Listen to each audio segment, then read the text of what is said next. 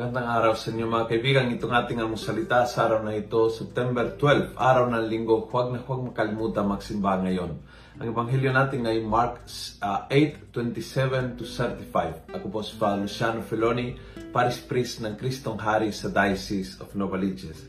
Tanong ni Jesus sa kanyang mga alagad, Who do people say that I am? Anong sabi ng iba? And then they gave several answers. Some say you are John the Baptist, you are Elijah, one of the prophets. Then Jesus asked, But you, who do you say that I am? And then sabi ni Pedro, uh, You are the Messiah. At ito ang sagot ni Jesus. Huh? You are right, Peter. Because you are thinking like God. Galing sa Diyos yan eh. Galing sa Diyos ang sagot mo.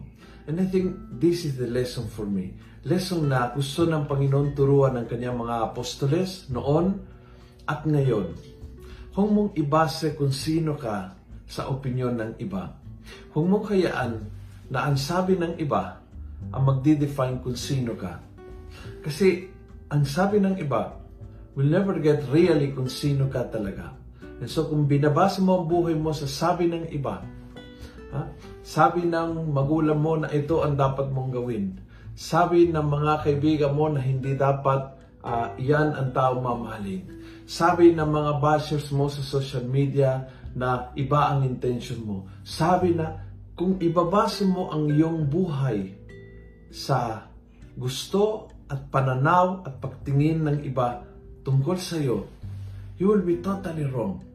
The only opinion that defines who you are ay ang opinion ng Diyos. Dahil siya ang lumikha sa iyo.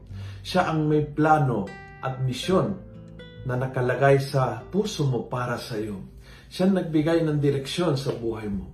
Kung gusto mo malaman kung sino ka talaga, ang Diyos ang tatanungin mo at hindi kung anong opinion ng mga tao sa iyong kapaligiran.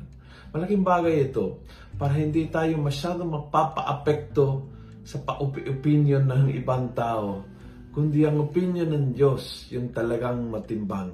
Yan ang hanapin at pag natumbok kung ano ang gusto ng Diyos para sa buhay mo, nahanap mo yung bukal ng kaligayahan. Kung nagustuhan mo ang video ito, pass it on.